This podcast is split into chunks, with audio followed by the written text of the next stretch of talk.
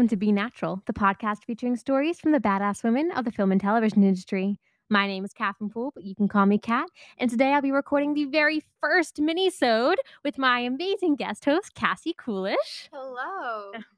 Just a little context I am part of an organization at Emerson College called Women in Motion.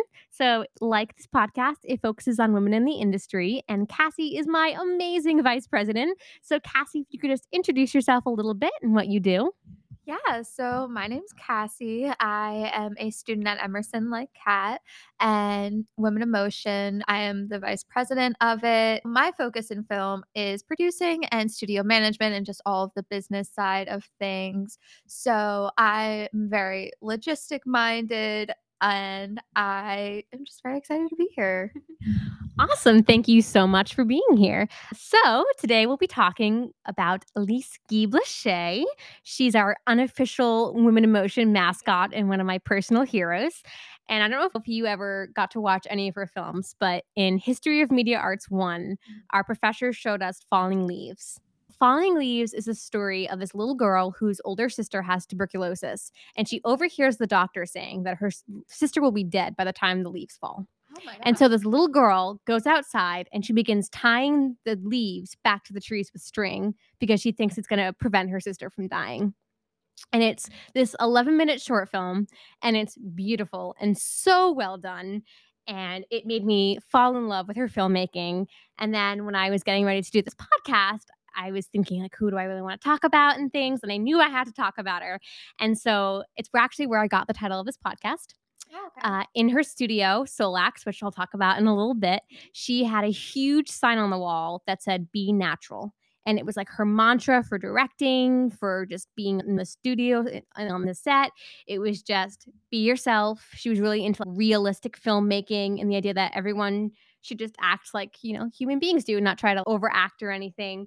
So that is now where I got the name from my podcast, you know? Come so on. Fitting. Yeah, be yourself, just kind of yeah. come as you are. so, Alice, I'll call her Alice she if you're gonna be French about it, it's Elise. Yeah. It's, it's Elise Guy. I'm I'm just gonna stick with Alice. Yeah. She was born in Saint-Malo, Paris mm-hmm. on July 1st, 1873, but her parents lived in Chile. Oh. So she was raised by her grandmother in Paris for a couple years. And then her mom decided to come get her and bring her back to Chile. And so she grew up and she was learning Spanish. She spoke French. Mm-hmm. And then she reached a certain age and she was sent to a convent where her sisters were. So she was in a in a convent for a while. And then eventually she wound up back in Paris and she learned stenography because at the time women who wanted work learned stenography because it was an easy way to become a secretary if you had that skill.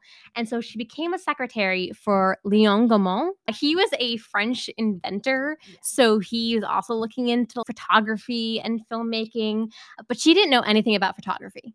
Yeah. She knew there was technical things about it, but she didn't know anything about it. Okay. And so when she was 22 years old, so not really much older than we are, she attended the first ever demonstration by the Lumiere brothers of the cinematograph. I'm totally oh. butchering that, but you know, French. No, cinematograph works. and so she attended that. And at the time, film was just stock images. It was crashing waves and trains coming into stations. And she was like, we can do better. and so she wasn't wrong. No. And so she saw more potential in it and she she went to Gaumont and she said, you know, I'd really like to take your camera and try a couple things. And he said, and this is a direct quote that she gives from what he said. Okay. Well, it's a young girl's thing indeed. Well, you can try. And then he told her that she could do it as long as the mail didn't suffer. Isn't that ironic from like where we are now saying that it's a young girl's thing? Right. You know, the the tendency to kind of trash things that young women yeah. like. It started early. and so she takes him up on it and she writes and directs The Cabbage Fairy. That one I have seen. Yes. So those who aren't familiar, it was directed in 1896. So we're not even in the 1900s yet. And it tells the story of a woman who pulls newborn babies from cabbages. She used it again in later films. Mm-hmm. And, and she had this woman come and she just made it. And it was a huge success. Yes people people loved it and so kind of almost overnight she becomes head of production at Gaumont. Wow. Right. Like badass. Badass. And like before the 1900s too. Like yeah. that's crazy. And it's so interesting because she's pretty much the first ever narrative filmmaker. Yeah. And you don't learn about her either. Mm. Like I don't think we covered her in my history of media arts class, but she was such a pioneer. Oh, just you wait. We're gonna we're gonna go a little into uh why we don't know about her. Oh, Uh, just just you wait. so- While working for Gaumont, she writes, directs, or produces 600 silent films 600. and 150 synchronized sound films. Really? Yes. So she had a long career then because synchronized sound didn't start until Actually, so this is where it kind of gets interesting. So Oh. Edison had experimented with yes. sound, but he was recording sound live Mhm. with the picture. She was able to do synchronized sound, and she really kind of created the first musicals because it was pre-recorded sound on a phonograph, Uh-huh. and then wires were connected to whichever the camera or however to sync it up, and then people would just lip sync. And she created like the first musicals. Oh my gosh. That's so fun. Right? And this is between like 1896 and 1906. Yeah, so very early. So these are like 750 films just in those 10 years. wow. And so she also, at the time, was traveling around Europe just by herself with one cameraman, which, you oh. know, not always the safest thing for a woman at that time, but she she was all for it. And she made documentaries, these like travel documentaries too. Mhm. So she didn't she did a lot. She was a woman with many talents. And she's also considered one of the first comic directors really? yeah, she had these really raunchy films. Okay, so she goes from being in a convent to creating films like The Sticky Woman, Oh. which is this story that includes this maid who's licking stamps and her tongue becomes really sticky. So she keeps uh-huh. sticking it out, and this man watches her. And he becomes more and more interested in this woman who has her tongue out and is licking things. And so he becomes so overcome that he just starts kissing her, and she just kisses him. So she was like ahead of her time with all of this. Right? There was another another one with a pregnant woman who's walking down the street and she steals a fish right from this guy and starts eating it. Mm. And then she keeps walking and steals absinthe from another man and just starts drinking that. Oh my gosh. Right? I mean, good for her. That's great. That the range that she had, and especially when you think about like what was happening at this time, because even like the like oh, what was that one filmmaker that everybody credits for being the first to use sound? Whoever did the jazz singer. Yes, with Al Jolson. I'm trying to think of Yes. the filmmaker. I can't think of it off the top of my head. But that was, I believe, in the 20s. Yes. So she was like ahead of her time. Yes, yeah, the advent of sound really came later on, Yeah. but she she was one of the first to experiment with it. Yeah. So she's also purchasing scripts. She's a full-on producer. So she's like running a studio, directing a whole bunch of films, and producing Yes. all in the span of what, 10 years? This is 10 years just at her time with Gaumont. Oh my gosh. So she also was known for reversing gender roles. So Mhm. she'd have stories where the men were doing things that you would expect a woman to do, and the women were doing things that you expect a man to do. Like the men were at home taking care of things, and the women come home and and things like that. So very ahead of her time. I'm starting to understand why we don't learn about her. Oh, just you wait.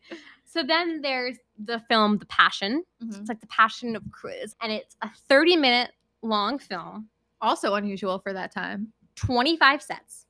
25 sets. exterior locations, over 300 extras, oh, and it has early special effects. Jesus. That she oh my gosh, we're not even like into it yet. no, This we're not. This is like the very beginning. and then it gets better because so she's working for Gaumont. She's buying these scripts, and Yes. script stealing was super common. You Mhm. could go to the movie theater at night and see a film, and the next day you might see it as a script on your desk. It was Yeah. so common. Alice wasn't playing around though. She was like, eh, I'm okay. She put powder on the scripts because scripts were going missing. She Oh. put powder on them and locked them up and was able to catch the person who was stealing scripts because she blew up the powder and there were fingerprints. And it was someone in the mailroom. Oh. So she detective of sorts. Right? she was not messing around. And so then, in her more personal life, she falls in love on set with a man named Herbert Blaché. You like him now. and they fall in love on set. I think he was the cameraman, possibly, but they ended up not being able to use any of the footage. Oh. But she has to go abroad somewhere else in France to troubleshoot a Gaumont camera, Mhm. and he goes with her. And at that point, it's a done deal, and they're married. I think by Christmas. Wow. Yes. So then he gets sent to the United States by Gaumont to make films in the US, and she quits Gaumont and follows him, much to Gaumont's dismay. And so they start in Cleveland and they end up in Fort Lee, New Jersey. Cleveland. Cleveland. Interesting. Yes. Very interesting. Yep. And they end up in Fort Lee. And then she starts her own production company, Oh. right? She takes an old Gaumont facility and Gaumont continues to distribute the films. Mhm. And she calls it Solax and creates her own studio, right? Yes. it's thriving, right? She has animal animal performers, oh. right? Like all sorts of things. They buy a big house and she builds a one hundred thousand dollars studio in New Jersey, as she should. right? Right? Not messing around. In 1911, the Moving Picture News calls her quote a fine example of what a woman can do if given a square chance at life. There's like not really words you can say for that. No, but here's the thing though: people still saw film as a fad. Yes. they were like, eh, it's not gonna last. It's really cool now. Yeah. It's you know, it's not gonna last. It's, and you know that because it was still in New Jersey at the time. Yes, and so tons of women were in the industry. She was not the only one. Yes. Women were writers. They were directing things. Mhm. There's, you know, there was Lois Weber, like all sorts, all sorts of female filmmakers. But people didn't really care because they were like, it's not gonna last long. Yeah. let them have it. Still 1911. Very, very early days. yes, and so she continues to do her thing. Lots of social commentary. Mhm. There's this emphasis on marriage equality in her works. Okay. So in films like A House Divided and Matrimony's Speed Limit, I watched A House Divided and it's this story of this couple and this misunderstanding leads them to decide to separate but li- still live together. And so they start passing notes back and forth passive aggressively because they don't want to talk to each other. Oh, that's funny. And so has a great quote that I just have to say. She's showing what we presume is her mother-in-law, the different notes they've passed. And one of mm. them is, quote, I need a hat. And the response is, keep on needing it. That's so funny. Like that is that's peak humor right there. Right? She also does action films with female heroes. So there's like Two Little Rangers, Greater Love Hath No Man. She's got, you know, fe- female cowboys kind of going out and shooting and, and doing things. Wow. Right? So she's just really like breaking all expectations. oh, yes. Oh, yeah. and then she decides she wants to do features because at this point it's been all you know five to 30 minute films Mhm. kind of was the medium at the time but then features are starting to develop Yes. so here's where we start to have a problem with herbert Oh, Herbert. he creates his own features company even Oh. though his wife already has a oh, production company yeah. and a studio he decides And is thriving with it. and is thriving he creates Blaché Pictures yeah and she directs for his company okay. and makes you know makes films for him and then that company is later absorbed into metro which ultimately Yes. becomes metro goldwyn mayer mm-hmm. mgm so hi- it was short-lived but he decided he didn't he didn't need to use his wife's production company and so then the plot thickens with herbert they start Oh. to have marital issues yeah. he goes west you know we know that obviously with edison and the Mhm. Motion Picture Patents Company Yeah. people couldn't really do what they wanted to because of Edison's control. So they moved west to Hollywood. And so Herbert moves out there, and Alice stays behind with the children. They have two kids. Oh, okay. Yes. And uh, Herbert has an affair with Lois Weber, another female filmmaker. Another very notable female filmmaker. She was actually called Mrs. Smalley. That was like her nickname. uh-huh. and I so one of my sources for this was a documentary, Mhm. and in the documentary, you know, she's talking about it, and I guess she sent a letter to him that was like, "I know you're sleeping with Mrs. Smalley. I'm gonna take legal action because I don't want my reputation ruined. Yeah, of course. But unfortunately for poor Alice, Solax goes into debt, Oh. and then a fire breaks out Oh. at part of the facilities, and then she Oh. gets influenza. Oh, so she's just bang, bang, bang, like getting hit with everything. Oh yes. So she decides, okay, I'll move west. Yeah. Her and Herbert not getting back together, but No. he has her come out. They're still they're still friendly enough to see each other. Okay. And then the 20s hits. Oh. So at this point, we've gone from, you know, 1906, leaving Gaumont and, oh, you know, Solax and everything. And then we hit the 20s. Yes. And this is when Wall Street decides they'd like to take an interest in the film industry because Yes. there's money. Yes, yes, yes. And so, you know, with men and money, all the women of the industry are kicked out of the industry. Yes, they are. They're all fired, all gone. And so at this point, a lot of her films have been lost. Yeah, with the fire and everything. Yep. And just people didn't keep copies. So No. she didn't have copies of her films. She divorces Herbert. She moves to France with her daughter. And when she gets to France, can't find any work. No one will hire her. Yeah. She's, you know, not having enough money to take care of herself and her children. She's begging people to help her find a job. Can't get a job in France. No one will hire a woman. After everything this woman did just for the film industry and all of her accomplishments, no one hires Nope. her because she's a woman. Yep. She can't get hired in France. Yeah. So then she decides to lecture at different film schools. She novelizes some of her scripts. She writes magazine articles, kind of doing what she can to, to make it through. Yeah. She doesn't own any of her films. Who owns them now? It's just the physical films. She just doesn't have any of them. Oh, I thought you So- meant like copyright reasons. No, not for copyright. Just like Copy- physical films. yeah. Because copyright law was It was just beginning, Yes. I believe, because of Disney yes, and the Mickey Mouse situation. yeah, that was a little later on. But yes, so she she didn't physically own- own any of the films, and many of them are lost. But then here comes here comes the frustrating part. Okay. So as resources are created and, and books are written and, and people begin attributing early films, Mm-hmm. films are attributed to her husband. Yes. Films are attributed to her assistant director, who is a man. Yes. So she's not mentioned at all as a female in, as a female director. In fact, some of them say that the first female director was like Lois Weber and things Yes. in, a, in a few years later than that, than when she started. So she's not even mentioned as the first female filmmaker in any of these resources, Mhm. books, writings. And Solax, her own production company, attributed to her husband. Oh. Peop yeah, it says, you know, and this is Herbert Blanchet's studio, Solax. That's so incredibly frustrating. And I had like learned of Lois Weber in my history of media arts class. I hadn't heard of Elise Guy Blanc. Guy, Guy, Blanc- ah. Elise Guy. Blanchet. I did not take French in high school, but no, and the fact that like that was the woman that her husband was cheating on her with too. It's just like a cruel, cruel cycle of irony. right? Yeah, and so she she tries to correct things. Yeah. So then she is attributed with the film The Misdeeds of a Calf's Head, which she didn't direct.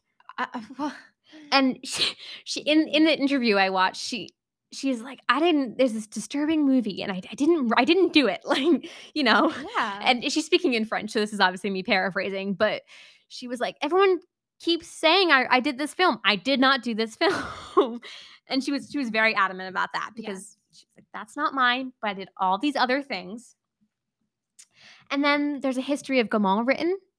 okay. She's not mentioned A at s- all, A single time. even though she was the first one Even though to- she, she was the one that gave Gaumont success. Like he wouldn't have.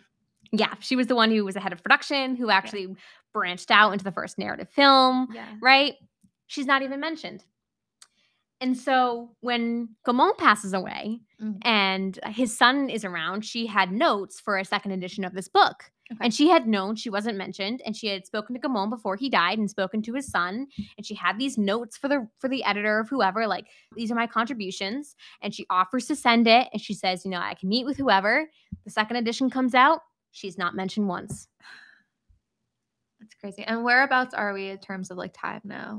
This is 40s, 50s Gotcha. because she dies, and I believe it was 68. Wow. Yes. Long life. Yes. She was in her 90s when she passes away. Mhm. Uh, so she spends the rest of her life trying to correct her legacy. Yeah. She travels around looking for films, her own films, looking getting to collectors and asking to, you know, purchase her reels and things Yeah. like that. There's also so where the original location where they demonstrated the cinematograph, it's a museum now for film. And originally, when you walked in, there was this huge photograph, and it was actually Alice in the studio film, like directing. It was Really? this huge photograph. It was beautiful. And then they redid the exhibit and they centered it on Gaumont and Pathé or people Yeah. pronounce it differently. Yeah. Again, French. And so they changed it to that instead. And she's not mentioned once. It's just imagine making like I'd I'd imagine close to a thousand films at the point like when she had stopped working and just none of it being credited to you. Like all of the work that she did, like creating a production company from the ground up, like producing all these films, traveling with cameramen, doing this directing, literally pioneering like sound and narrative and all of this stuff and living to see it be credited to somebody else. Right. And trying to fix that and proactively going out and Yeah. seeking out the people who have the power to change it and being ignored and still continuing to have her legacy completely like tarnished. I mean, Yeah. I mean, even like these like film classes that we've taken, like obviously not everything is going to be accurate, but the fact that she's not mentioned a single time is absolutely insane to me because I had heard of her like obviously like through our conversations that we had and then just like watching films that have come up time and again but like I didn't know any of this history and I doubt that many people listening knew any of this history. And so the, the, the sad thing is that by the time she dies, she only gets a hold of two of her films and part of a third. Which films? It didn't it didn't say which Oh. ones. She just you know, thousands of films and she's only able to find Like two. Uh, I believe there was one that someone just wasn't willing to part with, even though it was her film. Yeah. And so at one point, she kind of just, you know, gives up Yeah. and kind of, you know, before she dies. And yeah, I mean, I can't imagine the like frustration that that must Right? have been, especially to have it credited to Herbert. right. Like, because it they have the same last name, so you can just put like I don't know. Even even though he started his production company with their shared last name, and she directed for it, like she doesn't get any of that credit. Like doesn't get credit for Solax, doesn't get anything. Yeah.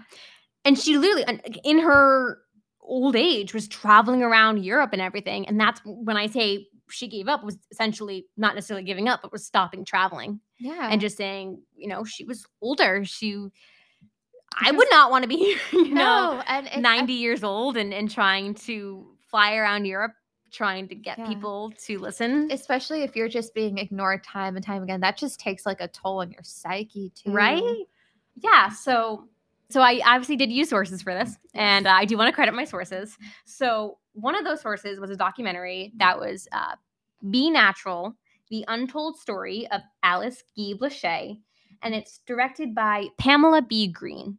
And pamela deserves so much credit because she for this documentary like again nothing was known. And she actually starts off the documentary by interviewing famous filmmakers like you know patty jenkins and yes. and she's got you know all these different people and she's asking them have you heard of alice guy blaché and none of them had. I think ava duvernay had. She was the you uh-huh. know? Oh, i love ava.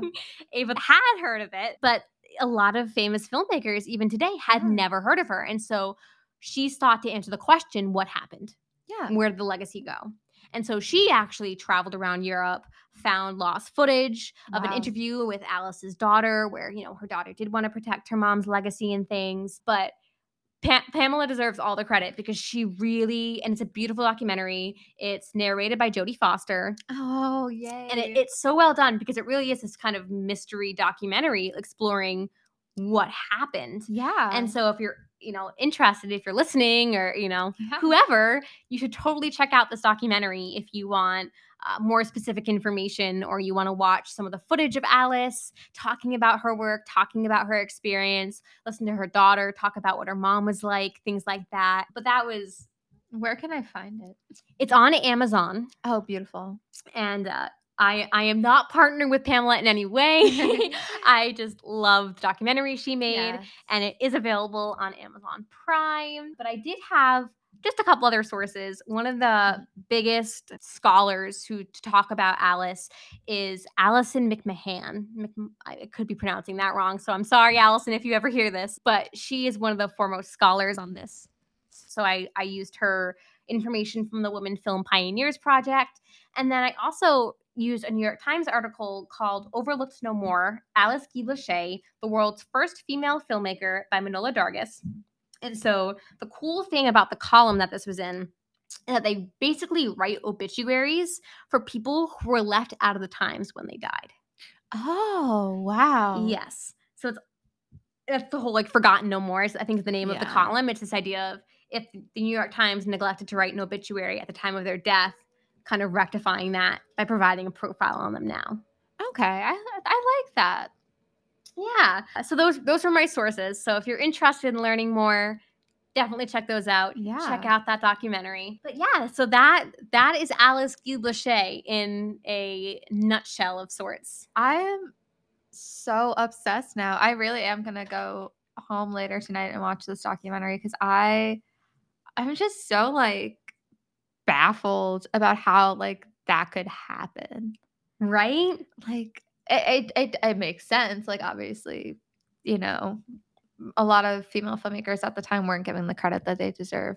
But to make that many films and accomplish that much so early on, like in the like baby stages of the film industry, like and to not be recognized for any of it. Yeah. Like and I'm glad that we're talking about her now and I'm glad that like you know, Woman in Motion, she's our Woman of the Week for the first week because I do think that a lot of younger female filmmakers who don't feel like that they have a say, like learning about her and what she did, like I don't know, maybe this may, maybe it'll be encouraging, maybe it'll be discouraging because it was all like taken away from her. But I do think like everyone should know who she is, and I think working to like spread the word and like get her legacy back known is the best thing we can do for her.